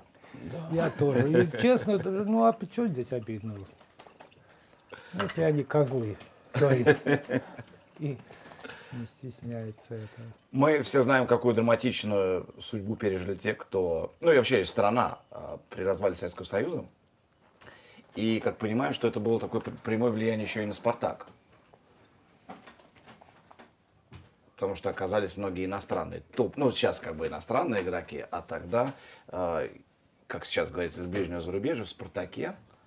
И опять же, многие считают, что именно это помогло стать «Спартаку» таким суперклубом. Какие зарубежные? Ну-ка, конкретизируй. Ну, Слушайте, ну все, все, кто потом еще и в сборной даже засветился нашей. А при чем здесь они зарубежные? Какие Не, зарубежные? не, ну смотрите, ну я к тому, что правоприемником Рос- Россия стала правоприемником Советского Союза, это сильно А. помогло и сборной, да, ну и Спартаку. Дело... А вы, наверное, имеете в виду э, цимбаларь Никифоров из Одессы, Конечно. Анопка из Шахтера. А вы не знаете, Рашида. что... Кто? Рашид Маткулыч, Кто? Рахимов. Рахимов, Рахимов попозже пришел. Кечинов, Пятницкий с Кечинов, Ташкента Пятницкий. раньше пришли. А ведь э, и Цимбаларь, и Никифоров не нужны были. Тогда Киев, Лобановский мог кого хоть. Они не нужны были Лобановскому. Анопка вообще деревянным считали э, в Донецке. Нет. И предлагали одесситы Лобановскому. Они ему не нужны были. И это официально зарегистрировано. Лобановский от них отказался. Не, не мог я приехать в Одессу и давайте. Меня там и повязали, наверное, сейчас бы. Где-нибудь там у них чалился. Нет. Я спросил, когда они вам, конечно, предлагали нас к Киеву. Они отказались. Лобановский официально отказался от них. А про Анопка у него и речи не было. Единственное, что да, мы э, Пятницкого и Кетчинова, Саша Тарханов там работал, он порекомендовал. Все-таки чемпионат Узбекистана это не то, что чемпионат. Мы на Европу играли, и руководство отпустило их. Так что я очень благодарен. Ну, это чисто там футбольные люди, очевидно, были. Ну, будут они тут играть, будут по 25 мячей забивать, но это не то. А здесь они на европейский уровень их узнали, о них и об Ташкенте в Европе, что они оттуда. Так что никого мы не переманивали. Да и у нас возможностей таких не было, как можно у Киева кого-то переманить. Даже уже в те годы. Конечно. Именно в те годы. Они уже там сами стали своих э, править своей страной. Ну, совершенно логично. Как же можно было отпустить, если они не хотели? Интересно. Нет, они не были не востребованы в Киеве. Просто все же думают, что Спартак набрал всех самых сильных, забрал. Да. Из-за этого гегемония была. Мы забрали то, что не нужно было. Вот, вот, так и никто Это об этом не знает. Да, Не, нормальные интересно. люди знают. Довольно быстро после того, как вы попали в «Спартак», э, мощнейший рывок на, в Европу. И когда и Марадона приезжал, и Реал, и вообще одна вторая, и полуфинал. Как это тогда переживалось? Это совсем другой уровень тогда был? Или, или настолько был силен «Спартак» и тогда еще Советский Второе, Союз? что- думаю, второе, Спартак уже был действительно европейского уровня, даже одно время, я не боюсь этого слова, и в топ входил, десятка, это сто процентов. Мы могли играть на равных, обыгрывать практически любую команду. У нас не было такого, что если попадется та-то команда, там, значит, у нас шансов нет. Нет, команда была очень приличная. И, конечно, начали, когда уезжать игроки, ну, здесь снова приходилось доводить до хорошего уровня. Игроки уезжали, откровенно говоря, да не надо их осуждать, и я их понимал, за нормальной жизнью, за спокойной жизнью. потому что здесь все что угодно было. И были случаи, когда машину угоняли с ребенком у нашего футболиста, хорошо подключились, нашли тварей. Ну и на улицу трудно было выйти, и ребята приходили, да и ты также, наверное, тоже не так сладко здесь в России было, хотелось О чем говорить с те годы, когда становление только страны шло, правильно? Да, да. И не столько за какими-то баснословными, тогда и контракты-то были по сравнению с сегодняшними вообще Копеечный. копеечные, да, как сказали, Хидя сам сказал, меня продали за трамвайный билет. Ну, так и было. Конечно, не хотелось бы, но с пониманием и всегда следил за своими ребятами, всегда хотел, чтобы они играли, хотя относился с пониманием. Вернее, с пониманием относился, что это лучше для футболистов. Хуже для команды, но что же сделаешь. Расскажите, как готовиться к игре, где есть Марадона? Ха, Это как хороший вопрос. Это как сейчас, как готовиться к игре, в которой есть Месси. Да никак, бери простынь да на кладбище, как говорится. Шучу. Э, Ничего специально против таких футболистов не придумано ничего. Да, конечно, Василий играл персонально против него. Да, конечно, мы... Ну, как изучать Марадону? Он может все, что нам, смертным, не под силу. То же самое Месси. Но ясно, что это ненормальный человек. Что человек, от которого можно ждать все, что угодно, который мы даже представить себе не можем. Э, К ним готовиться бесполезно. Мы просто хотели, чтобы Василий не дал ему получать мяч. Создать дискомфорт. Всего-навсего дискомфорт ему создать. Все время ходит, все время рядом он получает мяч, а здесь Василий в борьбу вступает. Э, Ему не очень это понравилось, конечно. Хотя многие, наверное, так играли. Но Василий все-таки был несколько, в некотором роде уникальный футболист. У него какое-то сильного качества, там, скорости бешеной, прыгучести, удара, там, какого-то одного качества. Он везде был выше среднего. Прилично бежал, координированный хорошо, бил неплохо. Ну и прыгал. В общем,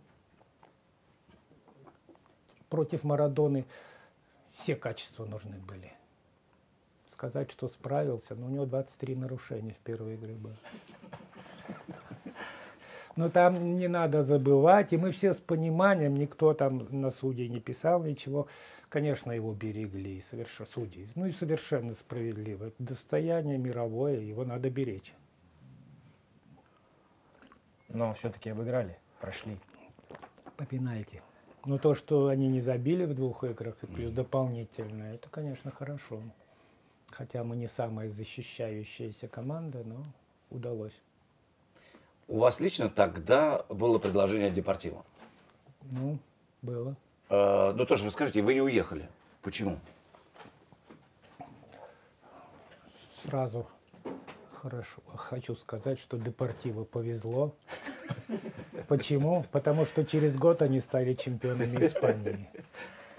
Как это не парадоксально, инициатива э, пригласить меня в Депортиво была от главного тренера Депортива. Э, Они вышли, ну, Леша Прудников агентом э, работал. Знаешь Лешу хорошо, да? Палыч, Да, конечно. Алексей Павлович. И Депортива вышла в высшую лигу, из первой лиги в высшую лигу, ну, будем так говорить, из первой высшую по-нашему, чтобы не Ла лига, там ничего. И он все-таки человек возрастной, да, уже возрастной он был и очень возрастной, говорит, что мне в высшей лиге будет тяжело. Он видел несколько игр Спартака. Ему очень понравилась манера игры. Я, говорит, все время свою депортиву учу так. И вот если этого тренера, он про- продолжит мою работу, потому что мы понимаем футбол одинаково. Ну, я приехал туда. Город, конечно, сказочный. Люди встретили меня. Этот, пока, ну, сели, посмотрели игры. Депортива вместе с главным тренером. Да вроде все понравилось. Ну, видимо, я до конца жизни не смогу привыкнуть к другу. Уже столько у меня перемен в жизни, я рассказывал, было, что еще одна перемена, довольно глобальная. Я бы, наверное, не смог ее психологически как пережить. Конечно, отзвонился, конечно, извинился. Предварительный контракт у меня был подписан, но я отказался, с чем Депортиво и поздравляю. Он остался, этот тренер, и на следу... не на следующий, а через год Депортиво стала чемпионом Испании. А у вас есть объяснение тому, что, ну, смотрите, у нас действительно в то время уехали э, много игроков и стали большими звездами, и там Мостовой Карпин, и Никифоров, и Юран, э, и вы, вот три глыбы нашего такого тренерского масштаба, вы, Валерий Георгиевич, Юрий Павлович, вы так и остались в России.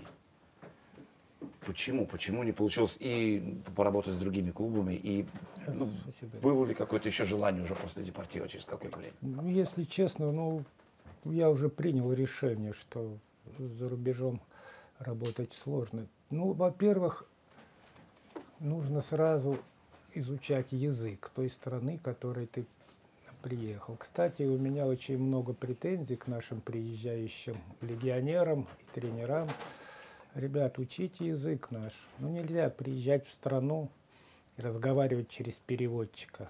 Ну, это неуважение к этой стране. Никто не говорит, чтобы Достоевского читали э, в оригинале. Ну, футбольный язык не так сложен. Можно выучить фразы футбольные буквально за 3-4 месяца. Ну, к сожалению, мы видим, что все ходят наши приглашенные тренеры и легионеры – с переводчиками.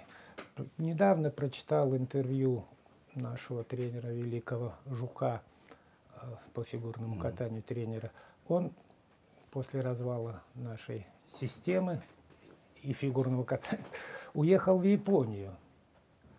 Э, проработал там год и вернулся. Хотя там все у него получалось, но он великий действительно. На вопрос, почему, он говорит, нельзя объяснить фигуристам через переводчика. Я, говорит, уже возрастной, выучить японский я не могу.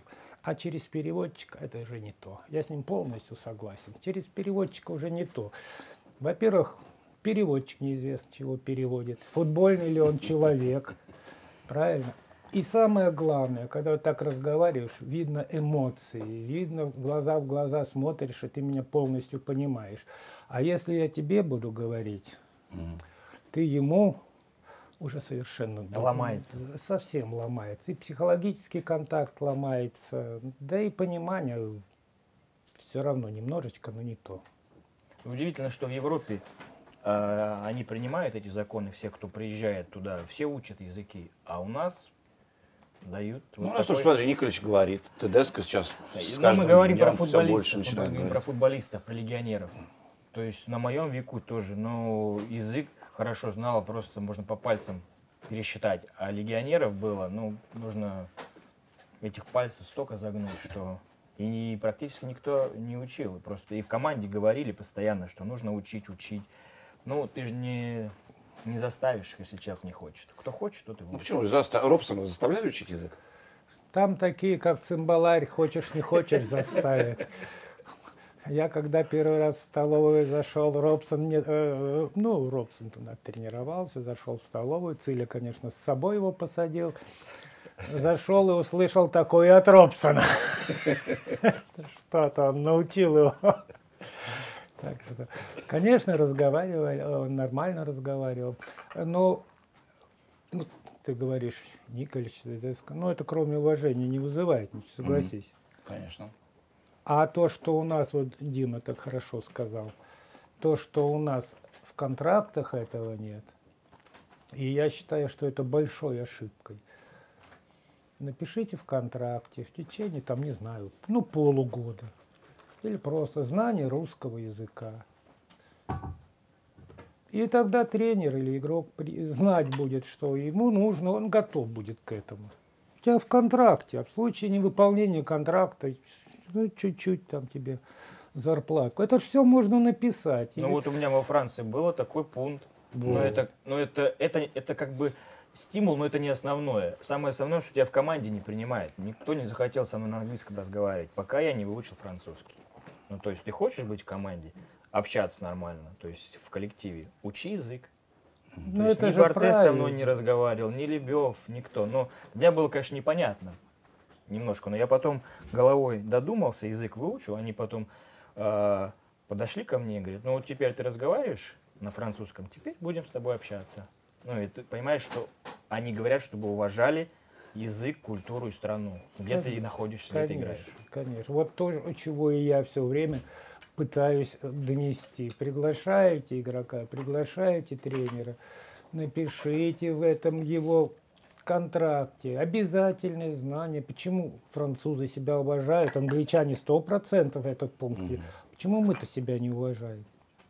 А то, что они откажутся, да не откажется никто из-за этого пункта. Просто чуть-чуть привяжете их и заставите уважать нашу культуру и наш язык. А как с этим было вот с удивительными легионерами, которые появлялись в «Спартаке»? И Мукунку, Кеби. Вот расскажите там про эту часть истории «Спартака». Не, я не особо они запомнились. Но они были странные. Нет, я серьезно говорю, ну не особо запомнил. Вы, Если помните, может, Дима, сколько человек прошло? Текучесть-то была сумасшедшая. Кто-то уехал, кто-то временщик за э, позицию просто занять ее, потому что никого нет. Уехал, там, образно говоря, Кульков, ну, он у меня пол команды был одно время. Уехал мостовой, пол команды у меня он был. Ну и нужно было как-то их менять одно время на 3-4 игры там. Кебе или Мку- Мкунку я вообще не помню. Кебе игрок мог быть хороший, но он очень сложный парень, с ним Характер. работать нужен не тренер, а дрессировщик. Ну, трудно, да, он, он вспыхивал ни с чего, то есть там и та же история, когда он там с ножом в автобус пришел, там, Я это не слышал. ну, я просто был в автобусе, видел это. Да. Ну, скажи. Ну, они на тренировке в Тарасовке с, э, с Матичем э, сцепились, там, ну, один сзади дал, как всегда, другой, ну, и потолкались, там, разняли, там, все. Ну, тот ему показывает, там, вот так вот. Ну, ладно, все. И э, Кеби остался в, э, в основе, а Матича спустили в Дубль. Ну, и автобус постоянно отъезжал э, от метро Сокольника. Ну, и получается э, в Тарасовку. Все приходят в автобус, все сели, ждут. И, в общем, идет Кеби, заходит в автобус, и там, у него э, рукав спущенный, то есть ты не видишь, что в рукаве. Ну, и, естественно, все видели, что там нож.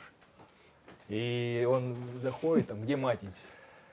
Ну, в общем, нет, не было матча. И, в общем, он развернулся и не поехал на тренировку, и поехал, да, пошел домой. Им нужен был только вот игрок. Ну, странно, что. Как игрок он был И сильный. попробуй с ним работать. Я вот не знаю, как вы его еще взяли к себе. Да не, ну при мне я не помню каких-то конфликтов. Вот знаете, как говорили хорошие великие тренеры, я их всегда слушал. Вот две чаши весов. Здесь твои негативы, а здесь польза, которая для команды. Когда польза перевешивает, все твои негативы надо сглаживать, терпеть, в головке гладить. Как только негативов больше, чем пользы, сразу гнать надо. Я согласен с этим. Значит, у Кебе плюсов было больше, чем минусов. Юра Жирков мог оказаться в «Спартаке». Нет, не мог. Он не хотел. Я хотел. Да. Но сначала ЦСКА подпис- э, так отпустил с условием, чтобы он... Ну, он мне рассказывал, что он в «Спартак» не пойдет. Поэтому наш разговор закончился ничем. Мне он нравился. Ну, он по всем параметрам, он наш игрок был. Так он сам мечтал в «Спартаке» играть, он говорил. Ну, у нас был разговор, но там категорически запрети. Именно в «Спартак», куда угодно, только не в «Спартак». Ему запретили переходить. То есть он хотел, но ему запретили. Был у нас с ним разговор, я очень хотел. Мгм. Так что, вот видите, это опять к разговору о Никифорове, Цимбаларю. Если бы они нужны были, никогда бы их никто не отпустил в «Спартак». Тем более для Киева «Спартак» это тоже красная тряпка, как они для нас были. А были еще игроки, вот такие знаковые игроки в российском футболе, которые вы, которых вы очень хотели, но которые не оказались? Влад Радимов. Да, я не стесняюсь. И с ним разговаривал, и ему говорил, вернее, всем говорил журналист, очень хочу. Но тоже вот не получилось, опять же, Спартак его не отпустили. А вот что касается э, то, что мы хотели, брали. Тогда еще не был Шевченко, Шевченко, а Ребров, Ребровым еще и не были. Они так еще только появлялись. А Я с ними разговаривал с обоими. Но здесь они тоже так задернуты. Правильно поняли, говорит, нас из Киева не отпустят, Олег Иванович, поэтому очень хотел эту пару к себе. Но хорошо, что они не перешли, стали великими футболистами. А вы с двумя прям разговаривали одновременно? Э, Они оба были у меня дома. Вам домой приехали? Только это же секретная операция должна была быть какая-то. А вот она секретная. Нет, они просто в Киеве, проездом были в Киеве. Ой, в Киеве, в Москве, да. Ну, что она секретная? Вы Не знаю, ну это как же созвониться, Да надо, чтобы они заехали. Это Мос- технический момент. Ну, Конечно, это. Но я, я даже не представляю, что это за была за команда тогда просто. Да, Ребров Шевченко. Ну, они даже и сказали, что бесполезно. Нас не отпустят. Я говорю, и слава богу, все-таки великие мы стали. А о каком поколении или команде, которую вы тренировали, самые теплые воспоминания? Просто интересно, столько же было и Дим, побед каждая, постоянно. каждая команда оставила, даже не самая, может быть, удачная, каждая оставила какой-то отпечаток, э, и о каждой команде хорошие воспоминания, ностальгия есть. Не было у меня таких команд, которых я вот жалею, что я в ней работал, что я ее собрал, что я ее тренировал. Таких команд не было. А Были ли вот у меня любимчики, спрашивают? Да, конечно, были, но никогда никто не знал, и никогда э, и никому я об этом не скажу. Потому что, ну, как любой человек, наверное, нравится кто-то больше, кто-то меньше. Но то, что любимчик там мог в состав попасть незаслуженно, я вообще такого не понимаю. У меня как раз насчет Кулькова были такие шушукали, когда я приехал сюда с ним, и его поставил сразу в основной состав.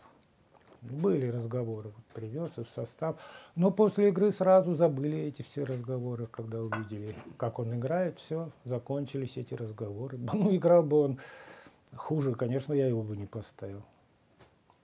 Работа сборной для вас это вот как сейчас как воспоминание, немного разочарования от того, что могли сделать больше. Да, и как-то вот это, наверное, у меня разочарование. Ну, мог бы сделать больше, и коллектив собрать не совсем мне удалось. Да, работа в сборной. Не сплошное разочарование, но разочарование. Если все вернуть назад, наверное, вот сейчас бы я бы отказался, если знать, что вот так вот с, такой, с таким я столкнусь. А что там случилось? Ну, Не, после, не, после этих это не- подписантов казалось, все наладится, и вы их всех взяли. Это пусть на совести останется, я не буду об этом говорить, на совести тех людей, которые все-таки еще бучу затеяли. И пос- уже после 94 Уже после 94-го. Отбор на Евро, 2002 Победа над французами тоже, ну, это, это какие-то это знаковые такие вещи для всех нас. Ну, там команда приличная была. Ну, наверное, психологически этот гол все-таки сломал меня, в частности. Да, наверное, сломал меня психологически. Я долго не мог прийти в себя. Но это футбол, надо воспринимать философски все. Так Но это трудно воспринимать философски, когда Ну, стараться надо. Нет, согласен с тобой, Дим, согласен. А что с вами случилось? Вы говорите, что вас сломал. Ну вот физически, ну формально. Да всё равно не вы скажу. уехали. Все равно не скажу. Ну почему, Олег Иванович, ну, сколько времени прошло? Уже больше 20 лет. Зачем эти люди живы-здоровы и, слава богу, хорошо мы про вас говорим, мы не говорим про то, что случилось. Ну. Как вы сами переживали все это? Тяжело? Выехали на дачу, закрылись от людей на месяц. Нет, или э, что? работа-то продолжалась. У меня же еще команда была. Я в команде искал спасения. Все-таки работа на поле доставляла мне удовольствие. Мгм. Так что нет, закрываться ни от кого я не хотел. Выходил на тренировку. Если бы чувствовал, что все это из-за меня случилось, может быть, и закрылся. Но я не чувствовал, что я вот один все взял и испортил. Нет. Все виноваты, когда проигрывают команды. Вот сейчас набросились все на «Зенит». Ну, совершенно справедливо вроде. Ну, что им делать? Я просто с Сережей Симаком много работал и остался в хороших отношениях. Не могу я ему желать ничего плохого, только хорошее. Спасение утопающего – дело рук самих утопающих. Ведь они сейчас одной игрой могут все перевернуть. Выиграй в Дортмунде. И все, это футбол. От игры к игре проиграл, быстрее бы следующая игра. А когда выиграл, как, не дай бог следующую проиграем. И все эти похвалы. Так что также у других команд. Локомотив зацепи даже очечка у Баварии – Бавария, конечно, это что-то. Ну, а, а кто, его, кто его знает? Да, тем более я не уверен, что они придут супер нацеленные, как против Атлетика. Вряд ли они сюда приедут, супер мотивированные. И для них ничья уже все равно очень хороший результат. Может быть, и не весь состав выйдет, может быть, Левандовский чуть-чуть не подрежимит. Москву посмотрит. Это мой любимый игрок, поэтому я... Ваш так, любимый игрок? Один, один из самых любимых, Левандовский, да. А, может, не подрежимит. Как я а, может, вот и забудется ротор. Сразу же, если Бавария в ничью сыграем. Угу. А если обыграем Баварию? Олег Иванович, ну болезненную тему давайте все-таки закроем со сборной, потому что ну, Дима уже, рассказывал. Уже закрыли. А Япония? Закрыли уже тему. Мы столько уже, сколько уже мы дурака валяем? Как дурака валяем? Столько интересного всего. Ну так тогда давай лучше про «Зенит», про «Спартак» или... Про современный... Нет, давайте... Почему вы так рано ушли? Да я еще сижу. Не, Олег Иванович, это, это замечательно, мы дико рады, что вы сегодня у нас. Но кажется, опять же, глядя на то, что как долго работают тренеры сейчас и насколько они востребованы сейчас, всем показалось, что очень рано закончили карьеру. Я переоценил свои силы, когда работал на трех работах одновременно. Я тоже думал, отдохну там год, два, пять. А вот уже прошло сколько, 18 или 17 лет. А я не хочу работать. Я, видимо, так наелся этой работой. Вот просыпаешься, он думаешь, а вот если бы работал, сейчас нужно идти на, трени- на зарядку, на тренировку, просмотры. Смог бы я нет, не смог. А работать в полсилы? Нет, приехать на тренировку, там, ты туда, сюда, это нет. Мы, Дима знает, я все сам старался делать. И разминку, и основную часть, и заключительную часть, и установку, и разбор, все сам старался делать. Только тогда, наверное, команда может получиться, когда игроки чувствуют присутствие главного тренера. Когда игрок отдается на откуп команда, там тренер по физ подготовке, может он нужен, но под контролем главного тренера. Тренер по тактике вообще не понимает, зачем тогда главный тренер, если по тактике будет объяснять тактику какой-то другой тренер. Ну, уже как-то игроки, наверное, не так остро воспринимают. Это только мое мнение, что во всем должен участвовать главный тренер. У нас, когда Константин Иванович не приезжал, проводил второй тренер Новиков Федор Сергеевич. Это был день отдыха. Это официальный, сегодня день отдыха. Поэтому любили все, да? Нет. Не любили. У него был большой минус. У него царство небесное, у него от природы большие уши были. Правда, вот прям неестественно большие уши, его даже ну, Самаре, в Крыле Совета звали Ушастик. Ну, бывает человек. Вот у меня нос, допустим, большой, вот уши. А, и он этими ушами очень любил пользоваться. Способности. Да. И мы еще проснулись, а Константин Иванович уже все знает. Расскажи ты про тренера Романцева. Олег Иванович здесь, ты работал. Дико же интересно. Я уйду, я уйду, тогда он расскажет. Да нет, ну это, это вообще как бы удивительно. Ну, во-первых, мы постоянно, то есть нам нужна была только база и все. И Ну, вообще, я же готовился тоже, мне так интересно, во что я подумаю, да, сколько времени прошло, что сказать. И вот э, самое основное, наверное, а, когда я попал в «Спартак», это а, Олег Иванович научил любить коллектив, то есть людей, которые с тобой играют. И мне запомнилась такая фраза «отдавай пас так, как ты хочешь, чтобы тебе отдали». И, ну, это, я тогда, тогда молодой был, глупый, так особо мимо ушей пропускаешь, но все равно оно остается. И как мы отрабатывали пас, да, чтобы он стелился, поле в Тарасовке всегда было идеально подстрижено.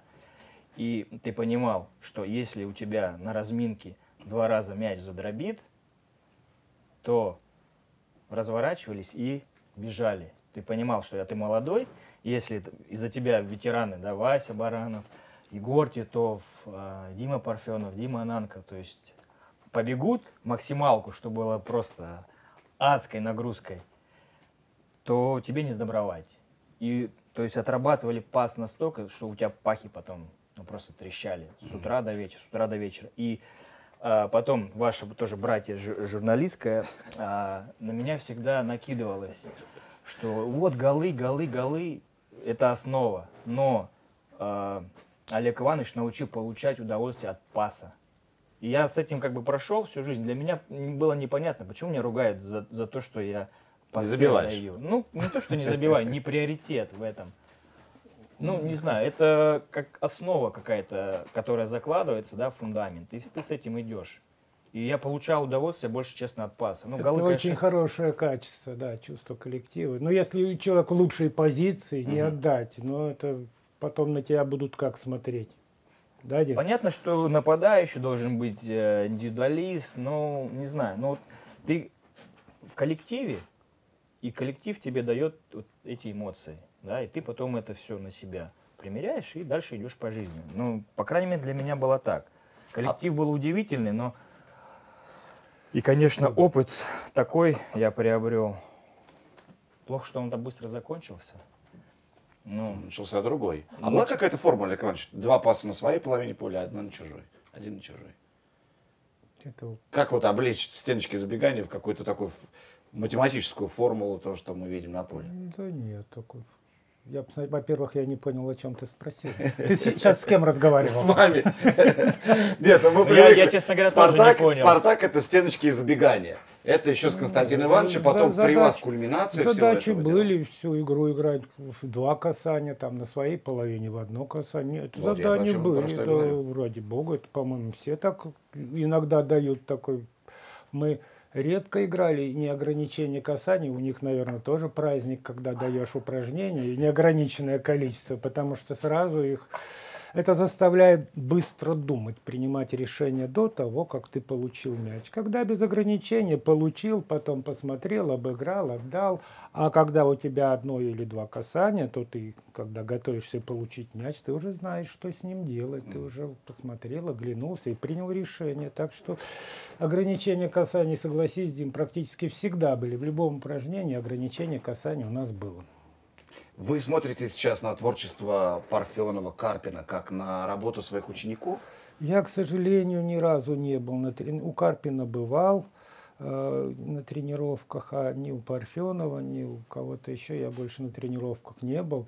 Ну, надеюсь, что ну, бесследно же ничего не проходит. Они столько лет играли со мной. Что-то, надеюсь, они взяли. Если все свое, то ради бога, наоборот, футбол же вперед идет. И если какие-то у них свои... А то, что у них свои наработки есть, это хорошо. Я только рад. По нынешней ситуации, Олег Иванович, очень много было критики от такой, назовем, группы спартаковских ветеранов. И вот в комментариях на sports.ru, что происходит с э, Доминико Тедеско, и вроде это не спартаковский стиль, и какие-то центральный защитник. Что, как вы вообще все это воспринимаете, и как вы видите, Это что, что будет в этом пришли. году? Ну, Ничего страшного. Это... Так все, его величество результат. Его величество результат все дает. Выиграет, король проиграет. Плохо. Я же говорю, мы тренеры. От игры к игре живем. Выиграл, боишься следующую игру, а вдруг проиграешь. Проиграл, ждешь следующую игру, должны выиграть.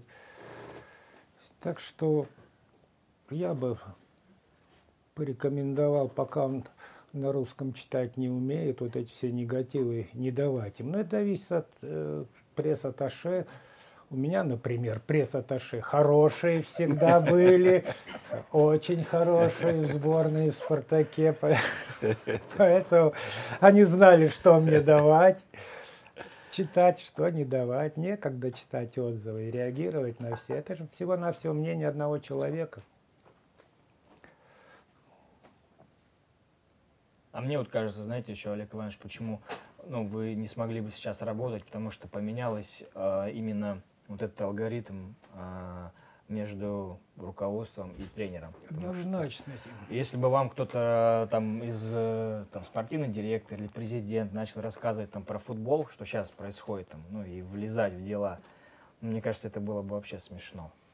А сейчас э, вокруг э, ну, много дилетантов у руля стоит. И такие вещи, ну, например? Ну, без примеров. Но мы сами все видим все картинки, и такие абсурдные вещи творятся.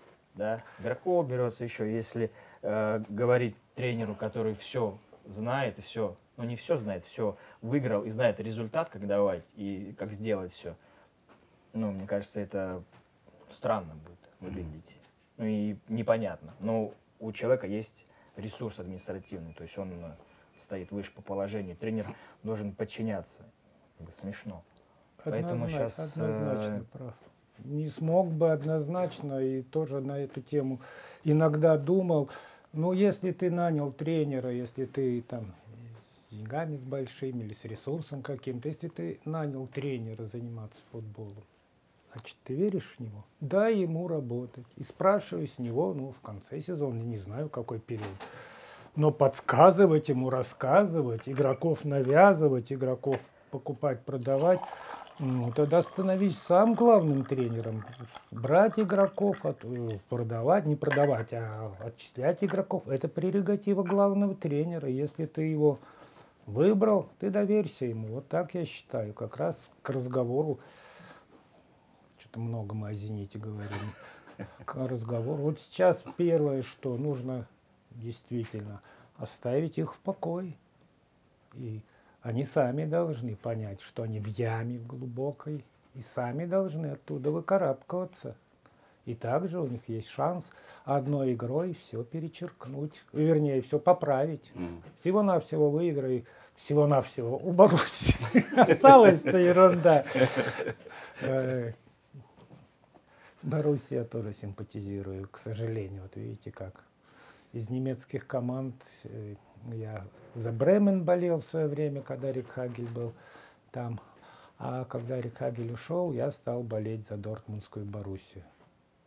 Это необычный выбор.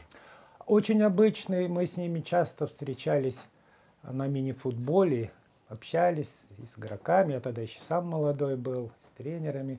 Очень приятные ребята. Воспринимали мы, э, ну мы вроде единственные, все немецкие команды единственные. Нас воспринимали как своих. Угу. Мы один год раза три с, э, с Боруссией переезжали. Из... Несмотря на то, что все три раза мы их обыграли в мини-футбол, нисколько, никакого переживания, ничего. А, это, это тренировка. Поэтому какое-то у меня теплое чувство об этой команде остались. А расскажите, как у вас сейчас выглядит день? Обычный день, Олег Иванович. Да? Да. Проснулся, думаю, когда же уснуть снова. Да нет, ничего. Ну, мы все-таки ветераны стараемся. Пандемия немножко мешает, ну не немножко, всем мешает. Мы с ветеранами все-таки стараемся ездить в такие небольшие городки, где там открытие стадиона, день города. Все-таки у Спартака действительно очень много болельщиков. Где-то лет пять или семь назад поехали в Казахстан. Ну, и город-то большой. Там что сделали? Они к приезду Спартака в школах занятия прекратили. И вот вдоль, вот мы ехали вдоль улицы до гостиницы из аэропорта. Детишки с красно-белыми флагами вот так все стояли. Ну вот, я говорю, такое люблю. До слез все это. И транспаранты до сих пор. Спартак, спасибо за счастливое детство. Ну, это вот ваше поколение многих детишек сделали счастливыми. До сих пор помнят. Конечно, раньше по телевизору, кроме Лиги Чемпионов и Спартака, ты вообще ничего не смотрел, даже ночью. Втихаря от родителей. Да. Иванович, мы, мы знаем, что вы очень любите книги. Очень люблю. У меня такая библиотека сумасшедшая.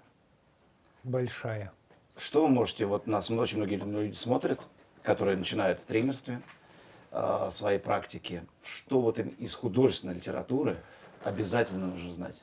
Будете смеяться, что я читал в молодости. Ну, никто не верит. Был такой э,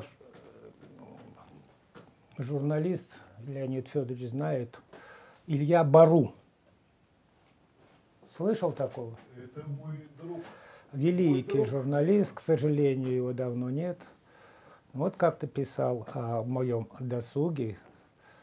Зашел, говорит, в комнату, смотрю, Романцев сидит, читает стихи. Я, говорит, обалдел. Посмотрел, стихи Батюшкова. А мне нравится Батюшков. Я в свое время Достоев... Нет, не скажу, что всего знаю, всего перечитал. Вот по настроению Достоевского читал. Но его надо, знаете, как Бах говорят, э, Баха, чтобы услышать, нужно чуть ли не десяток раз его послушать. На десятый раз только ты поймешь музыку Баха. Я думаю, что и Достоевского надо чуть-чуть в настроение попасть и читать внимательно. Тоже понравится очень. Но не зря во всем мире его считают классиком мировой литературы. А сейчас вот, наверное, все-таки не хватает мне эмоций, не хватает таких, как Цимбаларь, Сычев, которые могут и приколоть тебя, и где-то с ними можно посмеяться. Я что-то на последнюю вот неделю перечитываю рассказы Чехова, Гоголя, Зощенко. На юмор потянул. Не старейшая русская классика. Не стареющие. Ты да. приколол Романцева. Это как? Да, да, да, почему? сейчас как-то не очень У понимаю. нас как была здоровая атмосфера в коллективе. Это Ну, понятно, расскажи ну, хоть ну, одно что-нибудь. Я же не помню. Ну, шутили на поле, ну, в, в Давайте, квадрате. Олег Иванович с нами в квадрат играл 5-2, если Ну что. да, ну, просто расскажи, Олег Ивановичу между ног засунуть это за счастье считал. Ты делал такое? Не, я не мог. А кто мог? Да, ну. да все могли, мог, врет. Там было такое, значит, зима, не зима, а так, ну, может быть, зима, расчистили поле. У нас, если Дима помнит, градусник такой большой, прям в рост человека висит на входе Да, на базу перед полем. И холодно на улице, значит, около двух-трех градусов мороза. Я вышел первый покурить, скучно. И ребята такие уставшие, думаю, сейчас выйдут все это. Что-то надо делать. Смотрю, Робсон переодевается, там надевает на себя все это в холле. Беру зажигалку, этот градусик, он у меня раз, 24. И Робсон выходит, Робсон, ты обалдел совсем, смотри, а ты укутался. О! Разделся, ребята вышли, а он в трусах и в майке выходит. Он быстро понял. Ну, это вообще уникальный Робсон был просто. Да, его все любили. Бывает такое, что одного человека практически все любили. Безобидный, хороший, работяга. Он самый сильный легионер из, из тех, с кем Ну, знаешь, здесь не столько футбол, сколько человеческие качества. То есть футболист он хороший был, но у него человеческие качества. Это из тех, кого не любить нельзя. Ну, Правильно, если ему даже прозвище Максимка дали. Да, А да. кто им дал, Максим, кстати? А Либо Ледях, либо Циля, кто еще. Иванович, ну будем ставить точку потихонечку в нашем Уже разговоре. давно, потому что ты уже выжимаем мы уже. Не, себя. тем на самом деле очень А много про и очень сборную интересно. знаешь, почему не стал? Не знаю. А вот знаю, чтоб еще раз пригласили. Чай понравился? Вот, а вы говорили кофе, кофе. Ну, тогда сборную отдельный будем разговор вести, там тоже часа на 2-3. Ну, про большим сборную, потому что нам дико интересно все, что случилось там. Про сегодняшний Спартак скажите, лучшая ситуация, чтобы им вновь стать чемпионами сейчас? На мой взгляд, очень хорошая ситуация. Во-первых, они довольно надежную, нормальную игру, будем так говорить, играют. Во-вторых, что очень радует, конкуренты слабенькие. Смотрите, Локомотив 0-2 аутсайдеру. Ну, Рубин очень уважаю Слуцкого.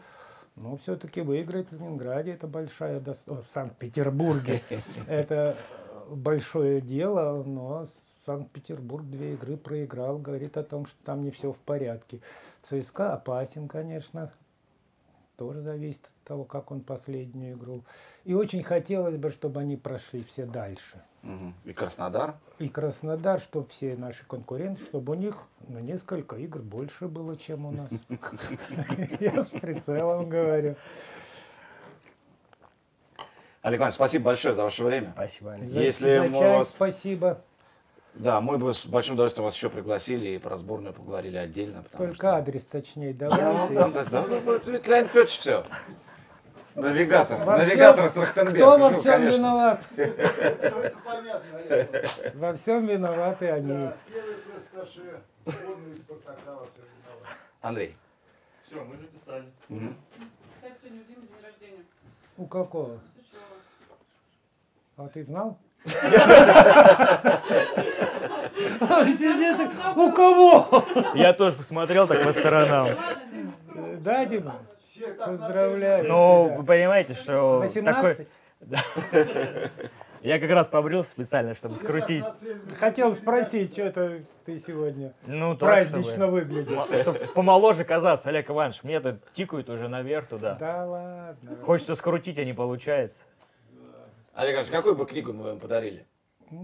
Вот из литературы, что ему нужно? Буратино. Буратино, правильно, чего это? Спасибо. Чтобы он нашел золотой ключик и от- открыл дверь, которую хочет. Друзья, у нас сегодня очень необычный и ценнейший приз на конкурс. Наши партнеры специально для подкаста и партнеры сборной России, платежная система МИР, подготовила вот такой вот презент. Это мяч с автографами игроков национальной сборной нашей страны. А задание какое? А задание простое. Какую книгу посоветовал бы Олег Иванович Романцев Доминика Тедеско, главному тренеру Спартака, прочитать незамедлительно и для того, чтобы Спартак стал чемпионом? Все ответы присылайте в комментариях. Ну, а правильный или близко к правильному ответ получит, собственно, этот приз. Мы знаем ответ. Конечно.